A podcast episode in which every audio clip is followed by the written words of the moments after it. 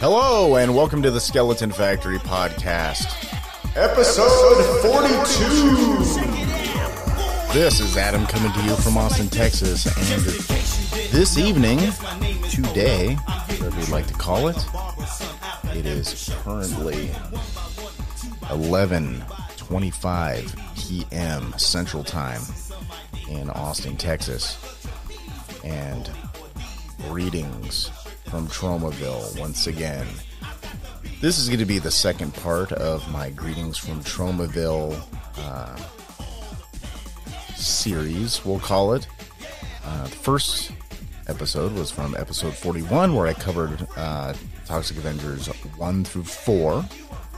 As, uh, you know, I feel like a lot of people who've actually seen the Toxic Avenger maybe haven't seen the sequels.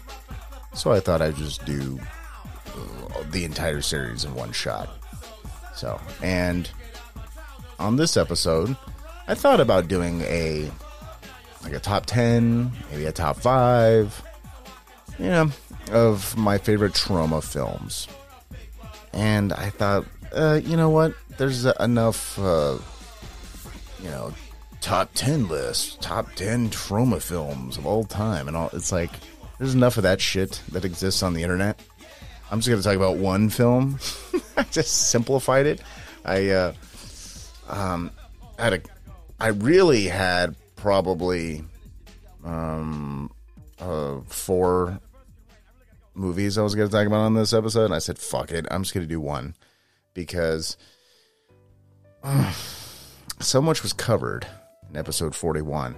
So much was covered in covering Toxic Avengers 1, 2, 3, and 4 that I feel like that's that franchise says so much about what Troma is, what it is they do, what their content is, the quality of their content. So what what can be expected.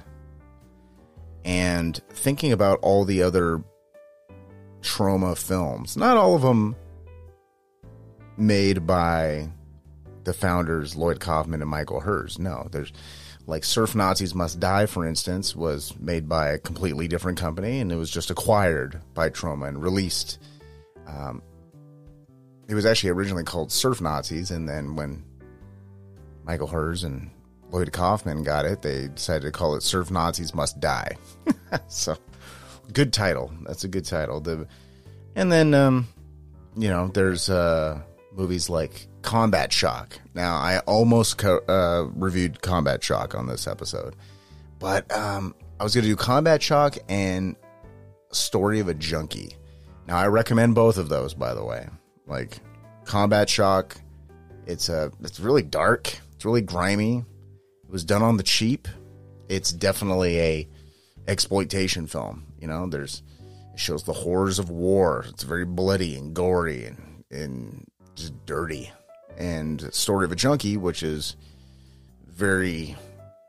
Mm, it's like a pseudo documentary. It's like, you know, early faces of death or something, where they take some real footage and they take some staged footage and then they mix the two together, you know, to kind of create some kind of a narrative. But and uh, Story of a Junkie is literally Story of a Junkie, uh, also known as Gringo, depending on where you actually see the um, see the movie. I'm, I I do have Troma now.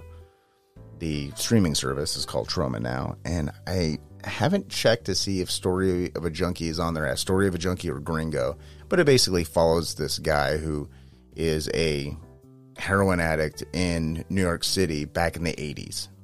And as we all know, the 80s New York is like some of the coolest looking locations you can possibly have on film. You know, like like Taxi Driver. You know, it's like Taxi Driver New York is like the coolest New York, right? And I was like, you know, I didn't want to do a depressing episode. I was like, I'm doing Troma. I want to, I want to do something fun. I don't want to do a depressing, do cover any of the depressing movies. But um, yeah, but I definitely recommend Combat Shock. I definitely recommend Story of a Junkie. Go check those two out. but I'm only going to cover one film today, tonight.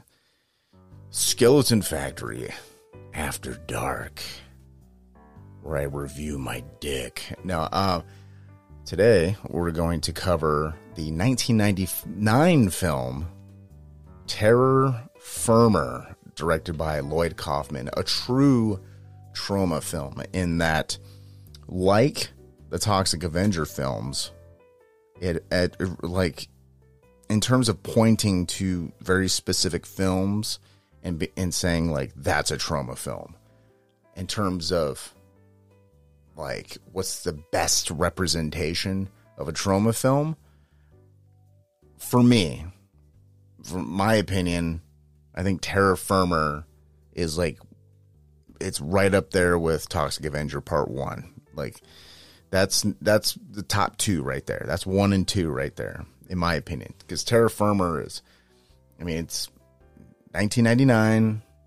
It's you know it's a decade plus older than uh, Toxic Avenger, and Lloyd Kaufman and Troma Entertainment had all this time to kind of hone their skills and take the things that made Troma Troma and take find those tropes and find those sort of inside joke things like uh, like I discussed in episode 41 there's a uh, a famous like car crash car flips through the air lands and explodes.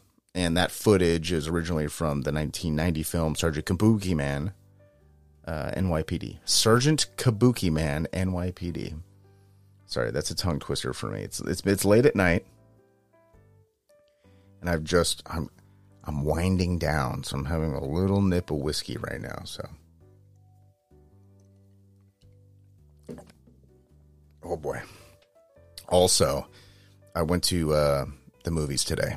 I went to Alamo Draft House here in Austin, Texas, in what they call their village location, and it's kind of it looks like they built it inside of a old Chuck E. Cheese or a uh, if you're from California, you'll know the uh, the restaurant Pea Soup Anderson's. That's what this Alamo Draft House looks like. It looks really old, and I went and saw. I went and saw a showing of Blade Runner Final Cut, and I am a giant Blade Runner fan.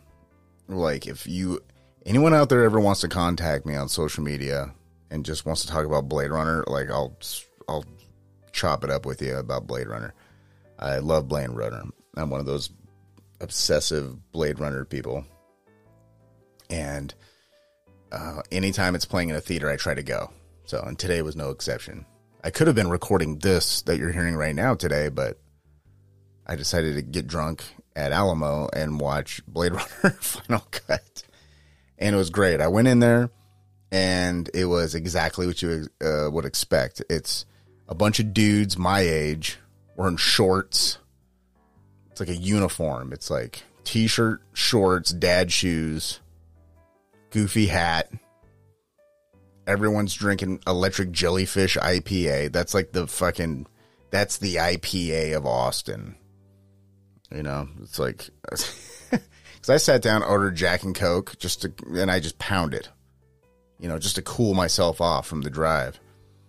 And then uh you know, the servers come over and that like me and all the dudes around me, it's like everyone ordered a fucking electric jellyfish. It's pretty fun good beer. But yeah, I got hammered to watch Blade Runner. And uh when I was leaving the theater, I thought about it and I was like, I must have watched Blade Runner at least I don't know, a minimum of probably 200 times, which is crazy. I don't think I've watched anything that much. Like Blade Runner's, yeah. Be, and the and the way I racked up watching it so many times was I was already a big fan of it um, before. I, okay, there was a there was like a year. There was like a year and a couple of months where I was working as an overnight bread baker out in San Francisco, and I don't know. One day I just got the idea in my head where I'm like, I want to, I want to bake bread. I want to make bread by hand and I got a job at this like really well known uh, bakery, but they're open 24 hours. You know, just just the actual factory baking part of it. And the only thing they had to offer was an 11 p.m. to 9 a.m. shift, just baking bread. And it was me and like 20 other people just white knuckling it, trying not to fall asleep standing up and shit. And yeah, you know, that's um why I would I would get off work.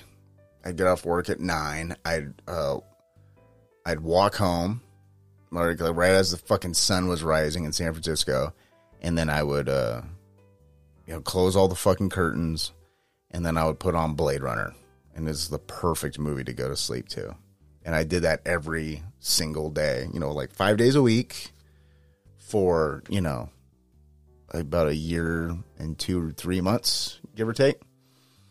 So, I mean, 52 weeks a year, watching it one to two times a day, plus the years I was watching it before that. I'm like, I, I kind of did the math and I was like, I must have seen Blade Runner at least 200 times.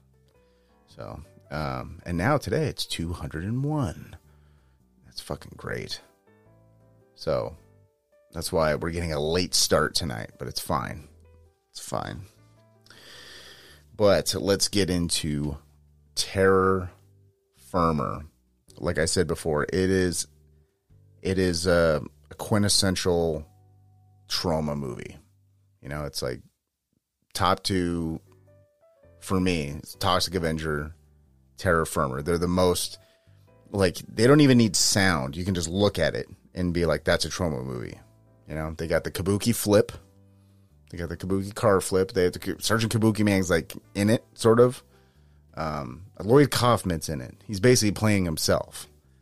I mean, you know, it's um, and then it's got all these like random props from other movies in it and stuff like that. It's it's a great way to end 1999. And 1999 was a great year for movies. I did an episode, look, I don't know how many episodes ago, but I basically broke down the top 10 years, top 10 best years for movies in the 1990s. So that was a very long three part series. but I think 1999, I think was like I, I I according to the list I had at the time, I think I said 1999 was the second best year of movies in the 90s. I think it was only beaten out by 1990. Yeah, but 1999, you know, you got all the big movies like um, like The Matrix and Fight Club and shit like that, and it's good shit. And fucking Terror Firmer came out the same year. A great way to end the 90s. So it was 1999 and uh, Terror Firmer drops. And it's a story that starts with a serial killer that's loose in New York City. And this movie, at its heart, is a slasher film, which is great. It's one of those things I always wish that Troma did more of. I mean, they definitely have like people committing murder in their movies, but but Terror Firmer's a very different take on like just a straight up slasher film. And I don't know. I, I feel like people kind of forget that Terror Firmer is like it's a slasher movie. You know, um, it's kind of somewhere between. You know what it's like? It's I I thought about it and I'm thinking like Terror Firmer is a cross between if Brian De Palma's Dress to Kill meets Tropic Thunder, but it's directed by the creators of South Park and they shot it in New York City. That's basically Terror Firmer. So, serial killer, the serial killer out on the loose in New York. We open with three murders Three murders perpetrated by a mysterious woman with dark hair, sunglasses, wearing dark clothes. She looks like Carmen Sandiego. That's who she looks like. And her first victim, she tears off this dude's leg and then like beats him to death with it. And then immediately after that, there's a scene where the same woman is uh, attacks a pregnant sunbathing woman sitting on the roof of a building in New York. She like walks up to her and then just reaches into her stomach and tears out her unborn child. Um, it's like sure. Um, so the victim, uh, the the woman who had her baby removed from her, uh, is reading All I Need to Know About Filmmaking I Learned from Watching Toxic Avenger, which is a book written by Lloyd Kaufman and James Gunn, who would go on to uh, be very, very successful in Hollywood. But it's not like Troma has, you know, Papa John's Pizza, you know, advertisements and sprinkled inside their their movies or Sony or anything like that, you know. So that so they basically hawk their own shit inside their own movies. And one of those things is the book All I Need to Know About Filmmaking I learned from the Toxic Avenger. Maybe I'll buy that book someday. Um, it's currently not available on Troma's website. It's it's there, but it's only it's a it's only a Japanese version. Uh, is it Japanese or is it German? Well, wh- whatever it is, I don't speak whatever uh, language it is, so I'm gonna have to probably go dig around somewhere else for a for a copy. But maybe I'll bring back the Skeleton Factory Book Club and do a review on that book. Maybe, maybe not. Don't hold it. Don't hold me to that. So, um, also we get another murder, and it's it's and this murder is like all three of these murders are like okay, this is the type of movie you're in for. You have a a woman tearing off a dude's leg with her bare hands and beating him to death with it.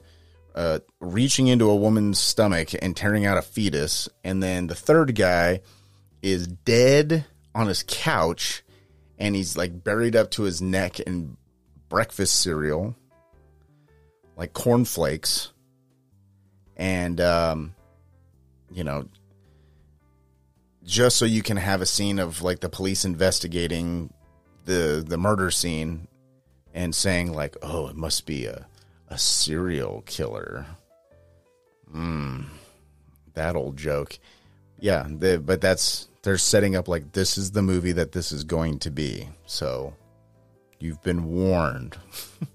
also, uh, the guy in the beginning who's uh, buried. I don't. I don't know if he was like fed to death, like just fed cereal till he died. I think that's what the implication was. Is they? Uh, it was like in. It was like in Seven where they like feed the fat guy until he burst. I think I, it looks like maybe he was fed. Uh, uh, a cereal called Toxie Bites. It's a breakfast cereal with a Toxic Avenger on it, and I don't know if, in even as a goof, somebody was like, "Oh, let's just let's just let's make some Toxic Avenger breakfast cereal. Just let's just do a run of that. That'd be fun. If that's out there, I'm gonna make a note of that.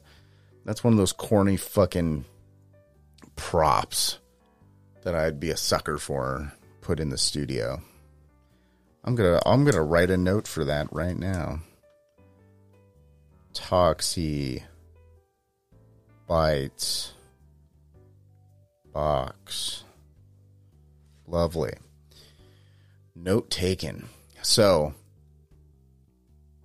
also it's like they they show like they cut the like uh, headlines after every uh, murder happens. So just to demonstrate the passing of time. It's not like this Carmen Sandiego killer is like killing all these people in one day. Like murder happens, news picks up on it, and then later on another murder, and so on. And the news headlines for the the serial killer murder was uh, it, it says like Congress bans breakfast, which is I, I just found to be very funny because I could see something like that actually happening. Like someone will just say that like breakfast is inherently a racist meal, and we have to eliminate it from all the Denny's and Mel's diners. and We need to shut down Waffle House.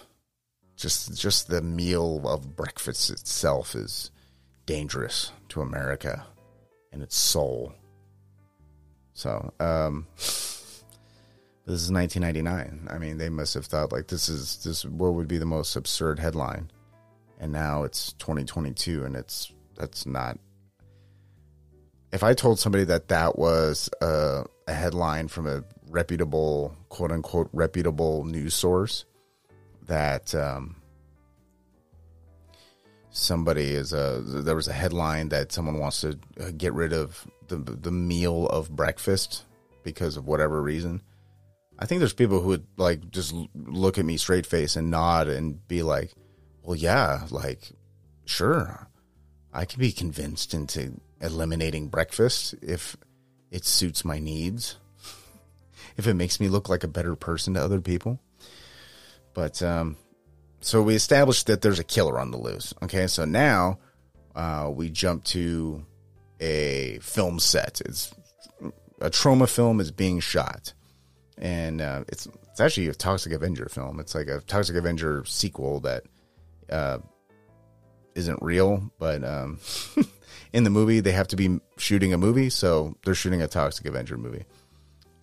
So um, on the set, we're introduced to all of our main characters. We have, well, um, I mean, this isn't one of the main characters, but it's worth mentioning. Uh, there's actress uh, uh, Debbie Rochon, a Troma regular and total indie film scream queen um legend dare i say uh, she plays the character of christine and the director character of larry benjamin is played by the director lloyd kaufman but he's he's uh, he's basically playing himself he's playing lloyd kaufman but he's blind He's playing a blind version of himself. So that's there's that. And then there's the character of uh, Jerry, who's the special effects guy on the movie. And there's a lot of blood and gore scenes and, you know, dismemberments and things like that. And uh, thing, stuff to do with bodily fluids. A lot of that stuff in Troma movies. So that's where Jerry, that's his job. He's the bodily fluids guy and special effects on the uh, on this particular film, and he's played by Trent Haga. And we have the character of Casey, who's a boom mic operator on this film, and uh, he's played by Will Keenan, who you'll know as Tromeo from Tromeo and Juliet another film that I could have brought up, but I, I like this movie more than Tromeo than Ju- and Juliet, so I'm talking about this one. And then, last but not least, we have uh, the character of Jennifer, who's a production assistant on the film, and uh, she is played by Alyce LaTourelle. And um, so we establish all of our main characters. We establish that there's a movie being shot and there is a character who kind of looks like Jay from Jay and Silent Bob. Um, uh, the character is uh, named the Toddster, and the Toddster uh, gets into a gets into a bit of a tiff with uh, one of his superiors on the movie, and then quits. And he takes off in a huff, and so we basically jump to that night where the Toddster lives in what's described as a frat house, and there's a big party, big party at the frat house, and uh, the mysterious woman in sunglasses, the Carmen Sandiego uh, lady, shows up, and um, she seduces the the uh, intoxicated Toddster, and uh, Actually, at the party too, uh, I need to point out that there's like this uh, statue. I don't know. It's like a statue of like a. I don't know if it's like a Greek. You know those like Greek naked dude statues. There's, a, there's it's like that. And but the guy's kind of doing this like uh like Burt Reynolds and Playgirl magazine type of pose. Uh, almost a Michael Jackson thriller pose and in his and his dick is shooting out. Uh, I'm I imagine is uh, some sort of uh, party punch of some kind, some type of beverage, and but his dick is the dick of the evil Toxie from Toxic Avenger Part Four, Citizen Toxie. It's like this monster penis thing, and that's what's the dick on this statue. So a little callback there. But uh, yeah, it's Carmen Sandiego uh, seduces the Toddster and is like, "Hey, take me back to your room." So they go up to the room. They start fooling around, and uh, Carmen Sandiego immediately takes control and strips the Toddster nude. And then there's a like a beer bong in the room, and um, and a beer bong is just basically like a, a simple plastic funnel with a long clear tube. If you don't know what a fucking beer bong is, if you're listening to this and you don't know what a beer bong is, I don't, I don't, I can't help you. So Carmen Sandiego grabs this beer uh, funnel and jams it up the Toddster's ass, and then picks up his uh, big glass bong off the table and then dumps dirty bong water inside the funnel going into the Toddster's ass. And then there's like a there's like a bunch of cocaine on the table. And uh, it's in a pan for some reason. It's like in a frying pan. And she just picks up the pan and just starts dumping cocaine into the funnel. So now he's got a combination of dirty bong water and cocaine flooding his anal cavity. So, I mean, depending on who you are, that's probably not the worst time ever. That that, that can be pretty fun. Uh, so, but the, after the Toddster explains to her that his uh, Hershey Highway is a one way street, she uh, flips him over, throws him back on a on this futon, and then breaks the bong, breaks the bong, and then begins stabbing him with the cracked sharp, uh, um, broken bong and just stabs the shit out of him. Uh, stab, stabs him so badly that he uh, cracks open his head and she's able to pull out his brain and then throw it into the pan of cocaine and shake it around. It, it almost looks like she's dredging it, like she's dredging like a piece of catfish or something like that. But um, I think the the point was uh, hey, this is your brain on drugs. That was the message. You know, that's, you know, say no to drugs, kids. Uh, Troma is, you know, tackling the tough issues. And uh, also, and there's actually a continuity joke in this movie, but uh, the blood continuity in this particular murder scene of the Toddster was uh, not the best. And there was definitely some blood continuity, but who gives a fuck about that? I do, apparently. Apparently, that's something that bothered me enough to bring up. But it doesn't really bother me because the murder scene I thought was great. Up until this point, we have, you know, we have four good murder scenes, just like in the first few minutes of the movie. Fantastic. Also, if you listen to episode 41, well, in the background scene, um, in the, the background score to the scene where the Toddster is getting murdered, there is a song playing called My Time Is uh, yet to come. My time is yet to come by the band Blood for Blood. They're a hardcore punk band from Boston, Massachusetts, and that's the song that's playing in the background. And that's also I mentioned in episode forty-one that um, I used to drive a, a '96 Saturn, and uh, I, I ended up getting in a car wreck in front of while leaving a, a hardcore show back in LA, back but way back in the day. And that hardcore show, I went to go see Blood for Blood. full circle. So I'm sitting here watching the Toddster get murdered. I'm just I can hear Blood for Blood in the background and I just am reminded of uh, a horrific car crash from uh, 20 years ago. So, um, so now we kind of we jump back into our characters from the who are working on the movie. Okay, so we have Casey, the boom mic operator guy, and uh, and Jerry. They both have the hots for the PA Jennifer and uh, Casey. His whole kind of thing is he is obsessed with big budgeted mainstream movies. Like he's like he thinks Steven Spielberg is like the greatest director that ever lived, and he actually has sort of a a distaste for um, you know independent f- cinema. Like he finds indie films to be sort of uh, like uh, there's like no redeemable value in them, which is funny because he works on an independent film for an independent film company. But he's always kind of huffing and puffing about it, and and uh, and Casey also, uh, also like uh, he, he kind of looks like a Richard Grieco, if you know who Richard Grieco is. Okay, so he's not a bad looking guy. And then we have Jerry, and Jerry, the uh, special effects guy, he also he loves Troma.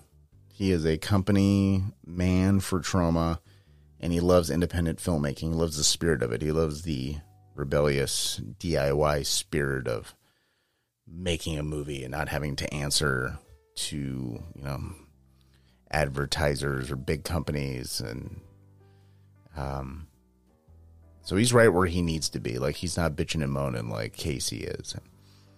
Um and jennifer's very much the same way you know but you know she eventually wants to become a film director herself but she's sort of at the bottom of the bottom of the pile right now. Like she's working as PA, but that's what she's aspiring to be someday is a director. And and Jerry uh he he looks like who does he look like? He looks like a uh not as interesting uh Steve Buscemi. Kind of looks like Steve Buscemi, but he doesn't quite have that Steve Buscemi charm. And by charm, I mean like a fucked up grill. So, um, so they both have the like the the hots for Jennifer and and Jennifer. I mean, she's kind of looking for some dick. Like that's she's she knows that these two guys are kind of into her, and she uh, like she kind of likes the attention. But you know, she's not being she's not being too slutty about it. She's just kind of like feeling out. She's playing the field, you know. She's being a little cautious. So we get a scene uh, where Casey and Jennifer go out on a date, and it's very mellow. They they go out to like a coffee shop, you know, just kind of nothing nothing crazy, and we get a flashback scene where because uh, Casey's basically talking about like uh, okay, so Casey. Casey is uh, he's obsessed with uh, pickles and pickling. Pickling, uh, uh yeah, uh, the the art of pickling. He loves it. He because it was something that his dad taught to him when he was a kid. So it's like a, so it's an interest of his. So we get a flashback scene.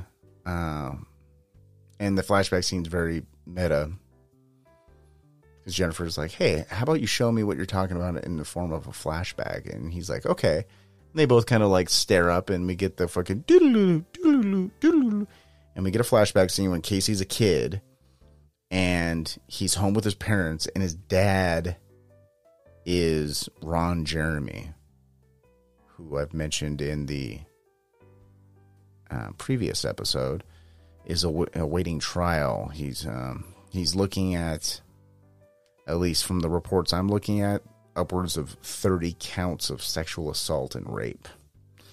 So, um, I don't know. I, I've I've always like Ron Jeremy always gave me the fucking creeps. You know what I mean? Like just some people you're just like there's something up with that fucking guy and then it turns out um, I was right. I didn't predict uh, Bill Cosby. I I did not see that coming. So I mean, neither did the women apparently. Oh boy. So so, um, so yeah, so that's kind of where uh, Casey gets his obsession with his like weird pickle obsession. Um, also, Casey, um, Casey and Jennifer, they, they go on their dates. One thing leads to another, and they go back to Casey's house, and there is a sex scene. Now, it's more of a let's pleasure the woman type of sex scene where uh goes down on Jennifer. Then he reaches over to um a jar of pickles that's nearby and then uh, proceeds to uh, fuck Jennifer with a pickle. Pickled cucumber to be specific. So, in, ca- in case you forgot, you're watching a Troma movie. One of our main characters gets fucked passionately with a pickle. So there's that. That's a thing that happens in this movie. So then we jump to another murder scene because, I mean, there's a serial killer on the loose, right? We get another murder scene from uh, Carmen Sandiego. This time, uh, Carmen Sandiego um, basically uh, seduces one of uh, the characters, the character of uh, Jacob Gelman. And Jacob Gelman's character is that he is a he's the main investor on this particular Troma film, and he's and it sounds like he's probably one of the main investors in general for Troma. and he's played by actor Joe Fleishaker. And Joe Fleishaker is a regular in um, in Troma. He was in Toxic Avengers 2, 3, and 4. In 4, uh, he played the character of Lardass. So if you remember Lardass, he, you know, he's the one that eats the time bomb in the beginning of the movie. He's uh he is in those movies. He's uh, in Poultrygeist. He's in Romeo and Juliet along with uh, with Casey. And um so he kind of gets wooed while um, going back to, I guess, his apartment. But he lives in an apartment complex that has a escalator. So, but I guess he's rich, so that's you know, if you're rich, you and you live in an apartment, you know, your apartment complex better have a fucking escalator. Also, uh, Joe Fleishaker, uh, the uh, well, I well, Jacob Gelman, his character's name. He's fat as fuck. Like he's a big boy. Like he's probably entering my 600 pound life level levels of fat. So he gets to the uh, gets to the apartment complex and Carmen Sandiego's there, and it's a thing where he's just like, "Hey, I want to come up to my apartment," and she's like, "Oh, sure." So they're going up the escalator, and then while they're going up the escalator, she pulls a fire axe off the wall, whacks him in the head, and he falls down. And then he ends up, when he gets to the top of the escalator, he gets stuck in the um, not elevator, escalator. He gets uh, stuck in the escalator and starts being eaten up by the escalator. He starts getting fed into the fucking uh, into where the escalator goes into the floor which is you know that's a thing from childhood, right? You know, you'll have some asshole sibling or an adult tell him like, "Be careful on the escalator because it'll you know if you get stuck in there, it'll fucking eat you and kill you." At least that's what people told me when I was a kid. Like people, people were fucking mean to children when I was a kid. So, uh, but that's indeed what happens. He gets whacked in the head with a fucking axe, and then the escalator just chews him up and he dies. And um, and afterwards, uh, like a news crew shows up, and one of the actual interviewers is Lemmy from Motorhead. So he, you know, he's back in this uh, movie as well. And Joe Fleishaker, I got to give a shout out because he died on May 23rd of 2016. And the significance of that date is May 23rd is my birthday. So rest in peace, Joe Fleishaker but the body count is definitely going up now. After this, we get another murder, this time on the set. And Larry Benjamin, which is Lloyd Kaufman's character, Um, well, okay, so so there's like a police interrogation scene where the police are interrogating all the people who work on the uh, movie, and uh, Lloyd Kaufman's character actually says something very interesting. He he's like, okay, he's like, I think there's a conspiracy out there, uh, perpetrated by the uh, by the conservatives, and what they do is they they send people dressed up like Toxic Avenger to um, go uh, sabotage uh, movie sets and uh, and um, and and all of this is connected to Hillary Clinton. And I was like, that's really interesting. Because this is 1999, and Lloyd Kaufman had the foresight to be like, better keep your eye on the Clintons. Okay? Because they're up to shit. So uh, I thought that, that little scene was interesting. I'd be interested to see what uh, Lloyd Kaufman's um, opinion on the Clintons is in the year 2022. So, uh, so um, after this whole interrogation scene, everyone's kind of like let go. You know what I mean? The cops don't have anything. So this is followed up by uh, three more deaths immediately after this, and this time, um, all the deaths are like kind of like freak accidents that take place on the set.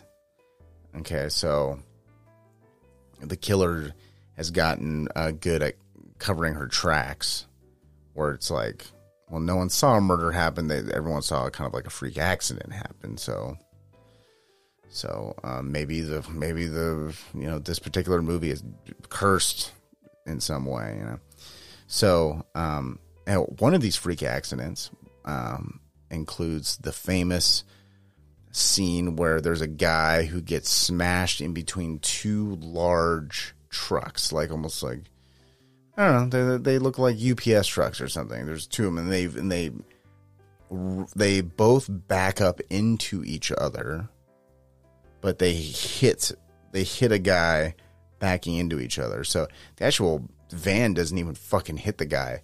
It just chops his legs off at like the knees. and then the when the when the vans pull away, he just falls on the ground and his legs are over here. The rest of his body's over here, and the guy just like uh, bleeds out. It's uh, it's a good scene. It's a good scene. It was a creative death, and you need that in horror movies. You, you want a slasher film, you got to have creative deaths. That's just all there is to it. And this movie is just like one death after another, just bam, bam, bam, bam. It's great. Uh, not since the 80s have you seen this type of body count with such efficiency. So there's basically the scene where um, after the tr- the truck smashing the guy's leg scene, uh, where Jerry and Jennifer have to fill in for two of the main stars. Jerry has to fill in for the actor who is playing Toxie, and Jennifer has to fill in uh, for Debbie Rochon's character because the two of them were like the uh, stars of this particular Toxic Avenger movie, and um, they basically become incapacitated. Um, but I'm not going to get into that. But one thing leads to another, and they both can't uh, work on the film anymore. So Jerry and Jennifer got to step in and fill in their uh, the rest of their scenes. But their their next scene is like a sex scene, and Actually, I'll just I'll just cover it really quick. Basically, uh, Debbie Rochon gets her nose broken, and um, the actor playing Toxie he almost drowns to death in a porta potty filled with shit. So that's why they can't be on the but but both of the reasons why they're you know their unfortunate situations is is also very suspect. So basically, Jennifer has to have a sex scene. Um, they have to have a sex scene together, and but it ends up getting a little too steamy, and ends up with the two of them actually uh, having sex in front of the entire crew on camera. So, um, because you know there was sort of this bubbling attraction between the two of them, and this scene just uh, kind of, you know, made everything bubble up to the surface, and there you go. The entire crew just watches the two of them uh, have sex. Fantastic. So we cut now to uh, Carmen Sandiego, uh, strolling down the street, and she gets picked up by kind of two pervy French guys. And I think they think that she's a hooker, and she's probably presenting herself as one. Um, but she um, she ends up vomiting all over the two guys in the car because they're both in the front seat, and then she sits in between. And she vomits on both of the guys and like vomits all over the dash and on the window and everything. And it's gross. And they pull over and they politely um, they politely ask her to leave the vehicle. and she gets out. And um, one of the French guys uh, kind of makes a jab towards Carmen Sandiego about the size of her uh, her breasts, and this comment kind of uh, kind of pissed off Carmen Sandiego. So she's like, you know what? Now I feel like killing a big tittied bitch. So then we kind of cut to back on the set where Carmen Sandiego has snuck onto the set with a shotgun and shoots a um, some random actress with giant fake tits who's going to be in the uh, in the movie ends up shooting her big giant tits and making them uh, just explode. So, which I'm sure kills her as well. So, so now we have another murder. This time on set, and um, I don't, I don't think anyone can call that an accident. It's pretty clear that it was a murder. but this causes a huge panic, and everyone on the set just scatters which makes sense. You know, shotguns are loud. If you hear a shotgun, you'll probably end up uh, running yourself, especially in a crowd of people.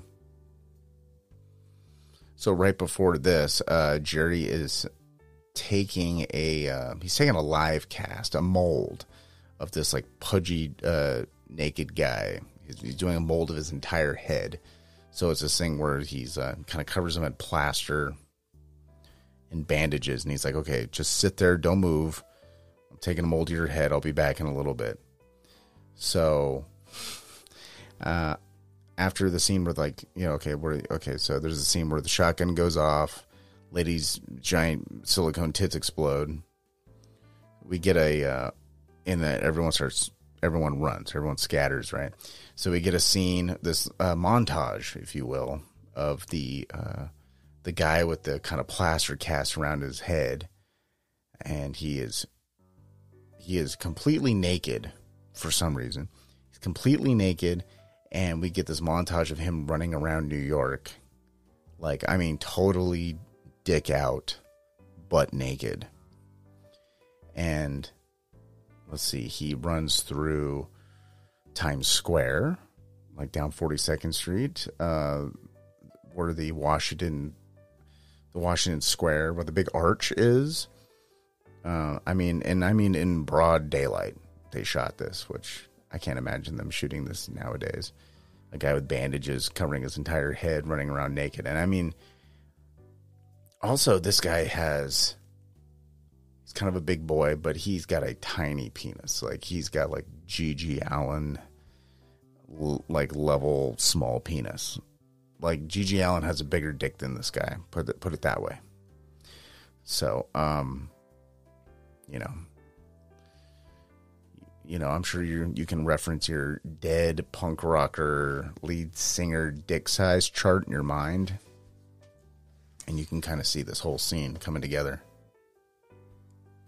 So the uh, naked guy uh, at the end of his uh, montage, he like runs through an alley, and he um, he slips and falls on a banana peel, and the two French guys from earlier are uh, their their car. The interior of their car is still completely covered in vomit, and it obscures the the windshield. They should have just pulled over. That seems like the most logical thing to do, but they're trying to like drive with all this puke on the window, and they're like, "Uh, Monsieur, I can't see anything. You know, and then they, and the car comes around the corner and it hits a parked car, and the and this movie decides this is a good opportunity to insert the uh, kabuki flip. So we get the kabuki car flip, and the car when it lands, it lands on the naked guy's head who just slips on a banana peel. Lands on his head, his head explodes, and then the car explodes because that's part of the kabuki flip. Car hits another car, 360s in the air, lands, and then explodes. Except this time hits a naked guy, explodes, kills the guy. And the two guys inside. So after this, uh, Carmen Sandiego kills this uh, this dude who's like a ventriloquist. He's like, uh, she's basically still playing the like, hey, I'm a prostitute, and there's like this guy in the movie who's like a ventriloquist, and he walks around with this ventriloquist dummy, and is like, hey, uh, you know, let's go back to your place. So they go back to his place, and she like ties him up to the bed, and she uh cuts his ventriloquist hand off, like the one he s- sticks up inside the uh, his ventriloquist dummy, and then pulls out the guy's dick and then begins to stretch it like it's a like a stretch Armstrong doll. And I think um, somehow that kills the guy. Somehow. So I had another one to uh, Carmen Sandiego's body count. So um, after this, Carmen Sandiego takes off and goes um, I mean, you assume that she goes home looking very distraught. Goes in her room, sits down at the uh, the vanity, I guess it's called.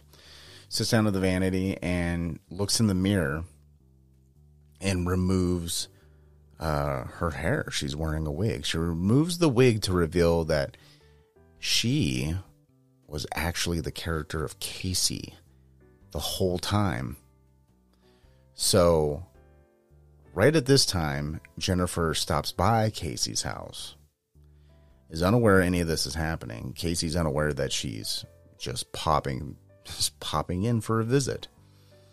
So she walks into his place and then walks into his bedroom to find, uh, and she's never been into his bedroom, by the way. So when they had their whole like he fucked her with a pickle scene, I think that was like in their living room or some shit. Like he, so so Casey never pulled out his dick he actually never took off his clothes.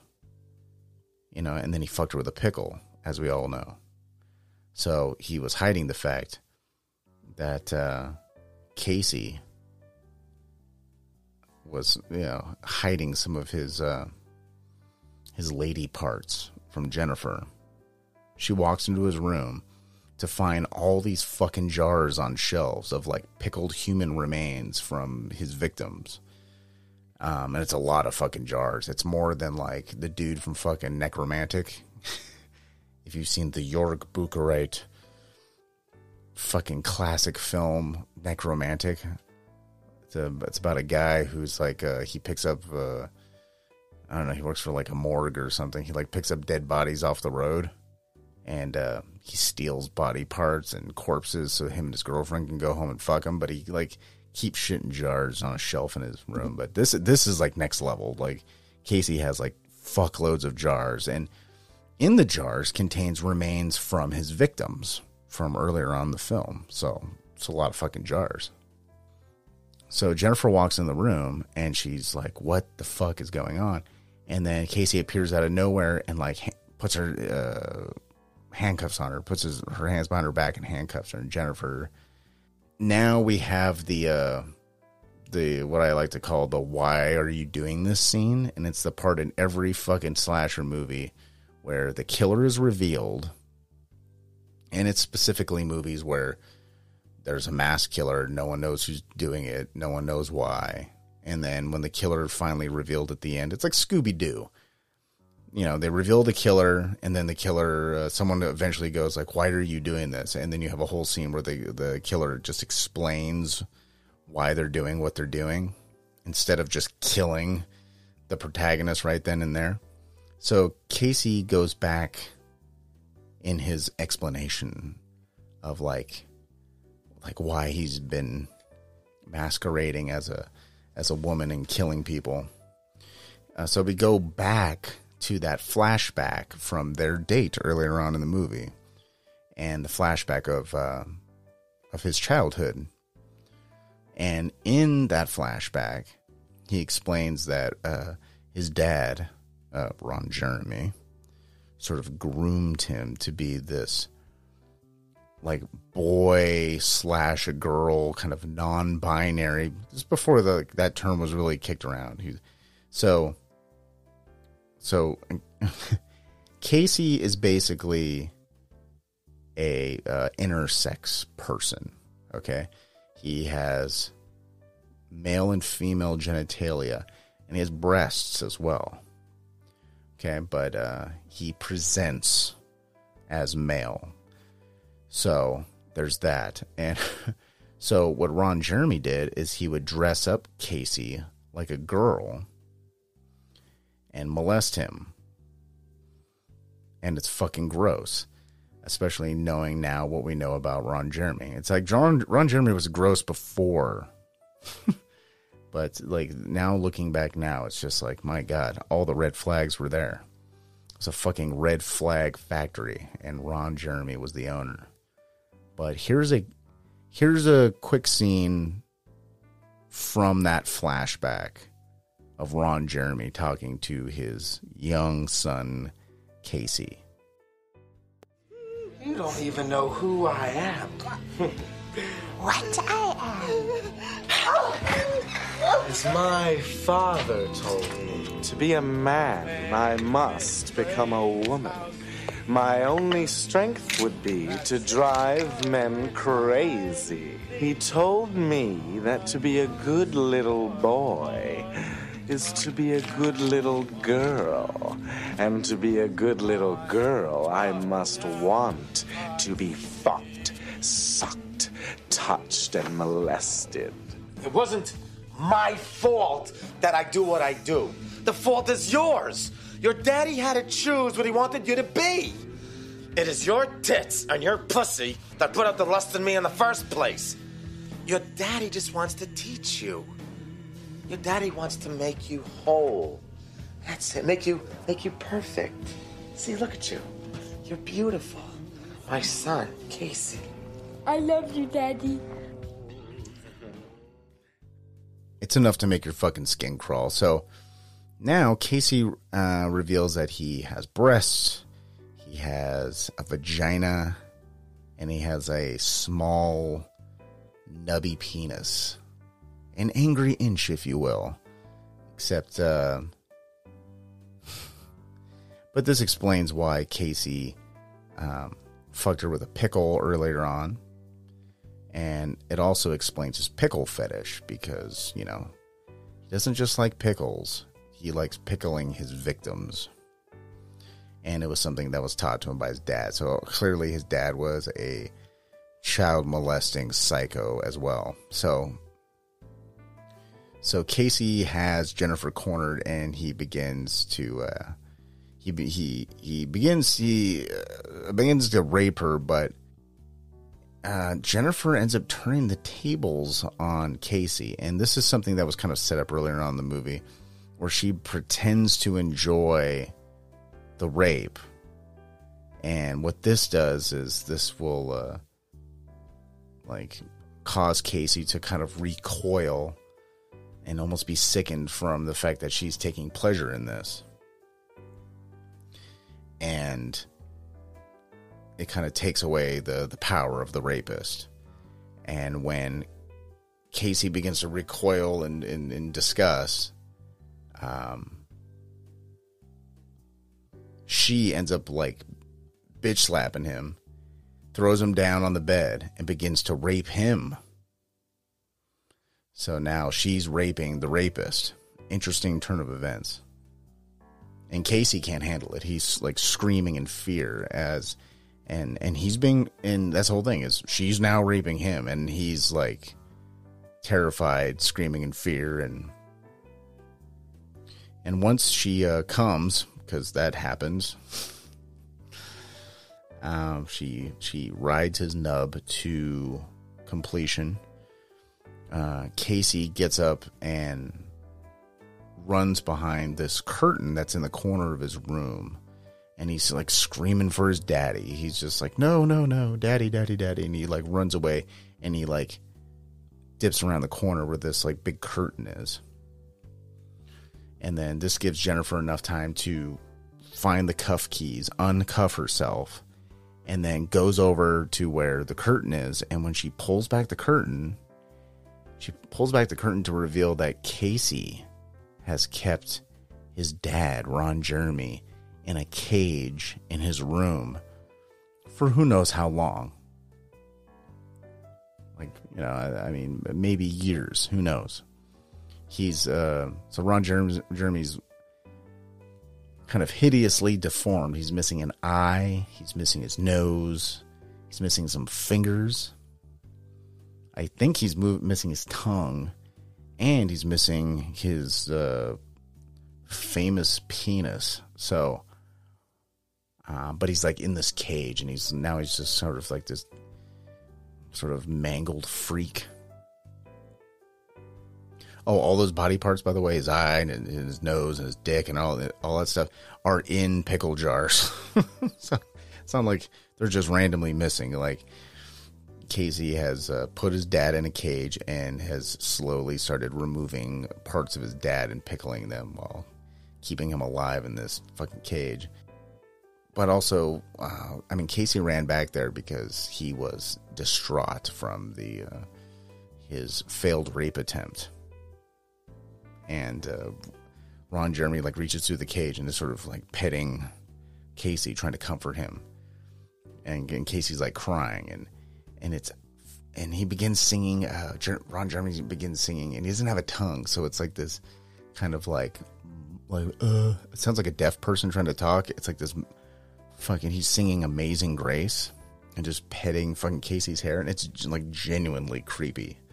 Like it's I don't know. I get creeped out by the most random shit, and I'm just like, ugh, that's fucking makes my skin crawl. But so um, during all this, this insanity, Jennifer now is like, fuck this, and she decides to get away. So she gets away, and um, before Casey goes to go after her, he feeds Ron Jeremy his own pickled penis. So that that so that happens. That's a thing. and uh, she runs back to where the set is, where everyone's at, and she runs back to the set and tells Jerry what just happened. And not not more than a few seconds after that, um, Casey arrives on set, and his makeup is smeared. He's wearing a very tasteful red silk robe, but he's also holding like a, like a bomb in his hand, and everyone on the set is completely freaked out, and he explains that um, because this is sort of like the second part of uh, the like the why are you doing this moment. He's basically kind of explaining why he's doing everything that he's doing, and he explains that Ron Jeremy cut off his dick when he was a kid so that he could quote have a little girl to fuck. Fucking horrifying, right? and it's it's funny. Oh, did I mention this movie is a comedy? All this is played for for yucks. All this is just played for humor, and uh, I would say um, this the this sort of scene where Casey is um, kind of explaining his whole his whole reason for going on this murder spree and why he's so fucked up is um, it's it's really like it's really some of the best acting in probably not just this movie but pretty much um, maybe any uh, Troma movie ever. Just the character of Casey at the end of uh, Terror Firmer is pretty damn good. So the crew at this point is pushing Jerry to like like dude talk him down, dude. And he's he's he's clearly here after you and Jennifer. Okay, so you you need to fucking try to talk some sense in this fucking guy because he's got a fucking bomb and he's gonna fucking kill all of us. So we get a whole thing where we get a full view of uh, Casey's feminine boobies and his plaster cast looking vagina and stump penis that makes Jerry puke. Um, there's a lot of puke in this movie. Uh, so So anyone out there uh, who's not into you know just just a heads up. There's a lot of uh, bodily uh, secretions in this movie. I mean, it's not like Guso milk levels, but it's enough to unsettle the stomachs of those who may have an aversion to vomit and fecal matter. Also, if you if those things I just talked about bother you or you find them very nauseating and gross and you just don't like looking at them, um, don't look up what Guso milk is. Guso milk is a kind of uh, pseudo pornographic uh, film that contains all the things I just mentioned, namely fecal matter and vomiting. So I'm just going to leave that right there. So uh, Casey ends up um, throwing the bomb into the crowd of um, of all the of all the people on the, or uh, the crew of the movie, and everyone runs, everyone fucking scatters, and um, and Lloyd Kaufman, uh, the well the character of Larry who plays the director, he uh, selflessly jumps on the bomb right when it explodes, sacrificing himself to save his crew. And the crew, at this point, has had enough and they decide to team up against Casey because they realize, like, well, he only had one bomb and there's more of us than there are of him. So let's get this motherfucker. Basically, they end up uh, getting some gasoline and a lighter and um, well actually more specifically they they they light casey on fire but the way they do it is they one guy throws gasoline on uh, casey and then they use the ass of a f- very flatulent crew member to light his fart on fire to ignite casey who's covered in gasoline and I will give credit to the movie uh, that they did establish the crew member who's very flatulent. So there was a payoff to that. They set up the the character works on the movie. He farts a lot, and you kind of remember that guy because he's the guy who farts all the time. And then by the end of the movie, his his ass comes in handy, and um, they basically uh, burn Casey alive, and then um, a safety crew comes in because, uh, and they basically put him out. They should have just let him fucking burn, but they, uh, this like safety crew for the movie runs in and uh, extinguishes the flames. Casey finally meets his end. He finally dies when um, what was it? Fucking Lloyd Kaufman has a he has a young mute daughter, and in the film, okay, so this is her time to shine now, where she takes a forgot what it was. It was it's it's rather like a broom handle or like a mop stick or something like it might, might even be like a like a boom mic arm or something but she basically picks it up and then impales casey through his vagina and the pole goes through the vagina and out his ass. And that ultimately is what uh, kills Casey. So Casey's dead. We jump to a um, after after you know this is a little time after this. We jump to a screening of this unfinished film um, that this you know that they've been working on the entire movie. So uh, the so uh, it's being screened at a theater with all of the surviving cast members in attendance, and Jerry and Jennifer make this very inspiring speech to the crew uh, at the end. That like, like you know, we've been through a lot and we lost Larry, but you know, between all of us, we should all band together and finish the film that our dear old blind director Larry didn't get to finish. and everyone jumps up and is like, "Yeah, let's do it." And um, that's sort of our that's our happy ending, and that's the end, sort of. Um, then we get we get a uh, the credit starts to roll, but then we get like this like semi post credit scene thing uh, that's hosted by Lemmy from Motorhead, and it's basically a uh, like a PSA, like a, pub, a public service announcement, um, if you will, for um, promoting the acceptance, rights, and well being of hermaphrodites everywhere. And in the PSA, there's two hermaphrodites played by uh, Trey Parker and Matt Stone, the creators of South Park, and also the creators of Cannibal the Musical, which can also be watched uh, on Troma Now, their streaming service.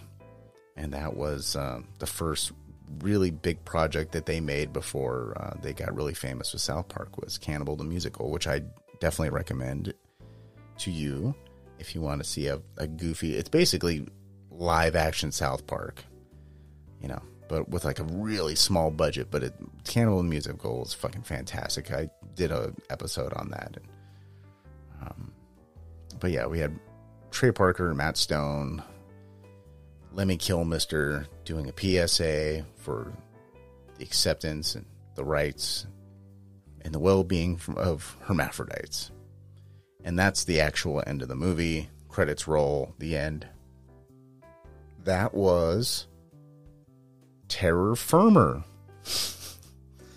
and I like this movie a lot. It's um of all the other movies in Troma's catalog that's just way too chaotic and cheap looking and like just kind of a slog to get through and like this is not one of them like this is a uh, I don't know I've, I have some nostalgia for this movie.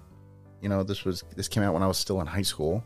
I was like starting my senior year in high school when this came out. So you know this is kind of the uh, Troma film that because you know there was like Toxic Avenger when I was a kid. I you know I saw Toxic Crusaders when I was a kid, which was the cartoon based off of the Toxic uh, Toxic Avenger, and then like you know, and then t- pretty much nothing until Terror Firmer come, came around you know, in the '90s. And I, I actually remember the first time I saw Terror Firmer. It was a dude I knew in high school he was into everything. He was into everything cool that I liked. Like he was really into horror movies. He was into he was really into music. He was like really into GWAR, but he was really into like rap, and um, and he was also like into cult films. And he was like the first guy who was just like go to his house, smoke a bunch of weed, and he's like, "You ever watch Troma movies?" And I'm like, I've seen Toxic Avenger, and he's like, oh, they've made like a shitload of movies. He's like, this is like their new one, and he had a copy of Terror Firmer, and um, yeah, I liked it then, and uh, I like it now, and I definitely recommend it. I think it's a perfect distillation of what Troma uh, is when it's at its best. And you know, uh, just a heads up, you know, if you haven't seen it, there's, you know, there's a lot of, uh, uh, like I said before, this this movie is a, a slasher film at its heart, and there's a lot of sort of irreverent, non PC humor in here. So it kind of, it kind of uh, diffuses some of the the harsh impact of you know things like gore nudity and shit and vomit humor, violence and things like that. When there's when there's some kind of humor on it, it doesn't make it quite as bad. I think. I know there's a they talk about child molestation and they talk about raping women in this, but the movie really pulls the nose up at the at the end where it's basically uh, taking the power away from a rapist by raping the rapist, you know, and um, uh, you know, there's there's some female empowerment kind of stuff in here that's well earned. And uh, oh, also I forgot in the like post credit thing after the whole hermaphrodite thing, we get a scene of Jennifer is now a director at Troma. So they got the whole crew, and she's now directing a film. So now, like, her dream came true of becoming an independent director someday, and her dream came true at the end. So that's great. Yes, Terror Firmer, check it out. I'm a big fan. And um, you know what? That's going to be the end of, uh, at least for now, of me covering trauma films. I'll, I'll maybe get into some other ones in the future. But as for right now, I'm just to, you know, I'm to leave Tromaville, and I'll return some other day. I will be back with a new episode of Skeleton Factory in the next few days. So, um, yeah, if you guys uh, want to do a free trial of, uh, I'm, I'm not sponsored by Troma or anything like that. I just, I just figure like if you want to get like a free month of something, um, and then, you know, if you don't want to fucking pay for Troma, but you, if you want like a month of just powering through a bunch of fucking Troma movies, like go get fucking Troma now. It's like a, you get a, the first month's free, and if you think everything on there sucks, you can just uh, you know cancel at the end of a month. Yeah, you have nothing to lose. So, thank you so much for listening. Um, if you need to get a hold of me, I can be reached on Instagram at skeleton underscore factory. I am currently taking recommendations for um, requests for movies to review. So if you're listening to this and you want me to talk about a certain type of movie, um, just send that my way on Instagram again at skeleton underscore factory. I already have one movie um, lined up that I'm going to do, but I want to get a couple more episodes, a couple more movies lined up, and do one big uh, listener uh, request episode. So send in your requests there. Um, I'm also now um, on Twitter. So that's you can find the Skeleton Factory podcast on Twitter at SF Podcast ATX. A as in Adam, T as in Texas, and X as in X. That's at SF Podcast ATX. That's if you're on uh, Twitter and you want to, you know, follow me there. Also, if you'd like to support the show, you can support the show on Patreon at patreon.com forward slash skeleton factory. And I have separate audio episodes, such as uh, what you're listening to right now. I recently did the movie Nope and actually did it with a co host. Um, I have a couple episodes where I'm actually sitting there talking to someone else besides myself. so, um, and then hopefully in the future I'll be doing uh, some video content and putting that up there as well, as well as having other uh, guests. So that's at patreon.com forward slash skeleton factory. Well, I'm going to get out of here. Thank you very, very much for listening. This is Skeleton Factory podcast. I am Adam, rescuing your movie night one movie at a time. See you on the next one. Bye. Bye.